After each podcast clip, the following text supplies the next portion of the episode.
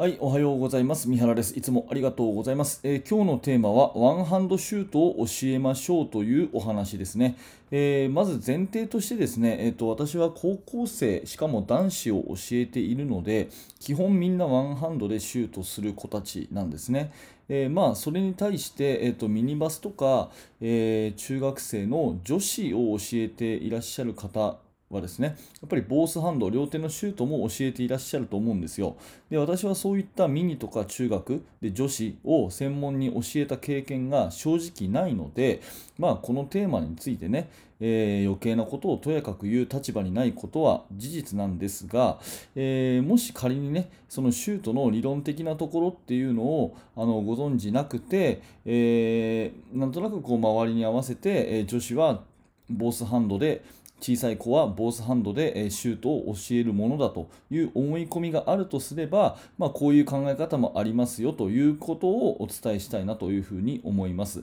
えー、というのは、ワンハンドシュートっていうのは理論上はま利点が多いんですね。あの両手でシュートを打つよりもワンハンドの方が絶対に利点が多いんですね。えー、まあ、端的に言うと、それは確率が高いということになります。えー、例えば、ボーリングとかね、えー、やったことある方はわかるかなと思うんですが、人間の体って構造上、肩って横についてるじゃないですか。えーと、体の真ん中、胸の部分に真ん中に腕ってついてないんですよね。一番端っこについてると。いうことですよね。だから、ボールを両手でこう持ってですね、おへその前とかで持って、よいしょっていう風に投げるような形でボーリングを投げるよりも片手でボールを持ってあの腕がねついているこの横の側面からまっすぐ投げた方が腕がまっすぐ行きやすいということが、えー、人間のま体の構造上になってるわけですね。なのでボーリングを両手で投げるよりも片手で投げた方がま、あのー、っすぐ転がしやすいということで、ボーリングはつかめるように指がこう入るような穴まで開いてるわけですね。うん、なので、その理論と全く同じで、えー、ボールをですね、両手で持つっていうことは、それだけ腕がですね、内側に曲がるっていうことなんですよね。ボールを両手で持つっていうことは、それだけ腕が内側に曲がるということなので、えー、腕が生えている肩の上にボールを持ってきてそれをまっすぐ投げ上げる方が基本的にはですねボールは理論上はまっすぐ上がるということになります、えー、それからですね、えーと、利き手というのが必ずあります。私だったら右手ですし、えー、まあ、多くの選手は右手かなというふうに思うんですけれども、まあ、いずれにしても利き手がありますよね、うん、あの字を書いたりお箸を使ったりする方の手ね。で利き手の方が、まあ、力が一般的には強いわけですよ、うん。ということを考えたら両手で一緒に投げるということは基本的にボールとに伝える力っていうのは両手均等で投げなきゃいけないはずなのに利き手の方が無意識のうちに力が強いわけですからどうしてもそこでブレが生じるといういろんなそういう要素がありますなので片手で打った方が理にかなっているというこれがまず大前提ですね。うん、それともう1個はですね応用が効きやすいというところにあります片手でシュートするとですね、えー、まあ、腕さえまっすぐ伸びればシュートとしては綺麗にこうあのボールがまっすぐ上がるので、えー、逆に言うとですね体がね、えー、多少左右にこうブレてもですねうん、あの開いたりしても、あのー、まあ、ボールはまっすぐ上がるんですね。えー、ということを考えると、えー、レイアップシュートを打つときにゴール下でね、あのディフェンスがいっぱいいるような時に体の肩幅を使ったフックシュート気味なシュートとかあと最近よくあるこうフローターのシュートふわっと上げるようなシュートとかそういういろんな形でのそのワンハンドシュートで体の向きをいろんなひねったりする。そういうシュートにつながりやすいわけですね、うん、でボースハンド両手のシュートだと基本的にこう顔の前とかおでこの前とかで構えてリングに完全に正対していないとシュート打てないので、えー、そのままいるとですね、えーと、ディフェンスが目の前に来るゴール下だとなかなか打てないということが多いわけですね。まあ、これパスにあの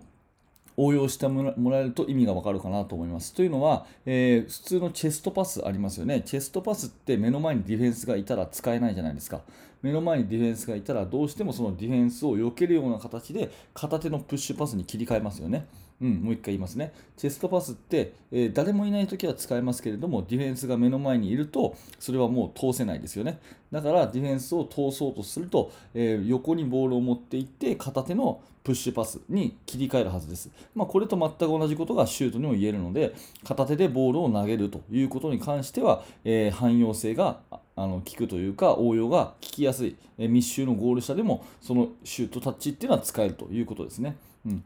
まあ、以上があのワンハンドシュートの方が優れているというような利点で、えー、今現在だと、あのまあ、聞くところによると女子のあの指導者の方とかにお話を聞くと、まあ、両手でシュートを放っているのは日本と韓国だけぐらいじゃないかなというような方が多いですね、意見としては。まあ、アメリカとかヨーロッパとかはもう小さい頃から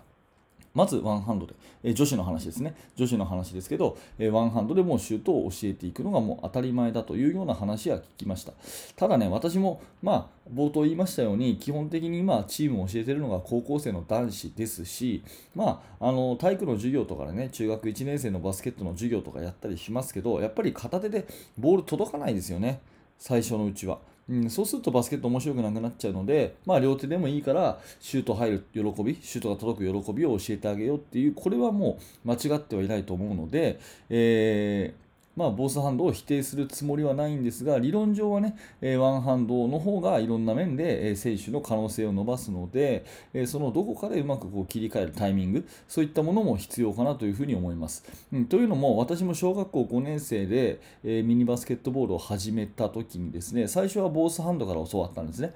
で先生の判断で、えー、この子はもうちょっとかなこの子はそろそろいいかなっていうような段階で一人一人えー、あなた今日からワンハンドにしなさい。やり方はこうこうですよっていうふうに丁寧に教えてくださる先生だったんですね。うん、なので、えー、そういうふうにですね、私も教えていただいた、えー、経緯があるので、最初はボースハンドで入りつつ、え最終的にはワンハンドにしていくというふうな指導ができると、一番いいのかなというふに思います。えー、繰り返しになりますが、私はね、えー、もうワンハンドでシュート打ってる子たちを教えることが多いので、えー、この領域の専門家ではありません。えこれをお聞きのあなた、えお考えはどうですかというところでもし何かあればコメント欄に、え書き込んでいただけると嬉しいです。はい、えー、今日もありがとうございました。えー、このチャンネルでは、えー、バスケットボールに関わる、えお話をラジオ配信ということでさせてもらってます。基本毎日更新してますので、もしよかったらチャンネル登録をして、えまた明日も聞いてください。はい、え最後までご清聴ありがとうございました。三原学でした。えそれではまた。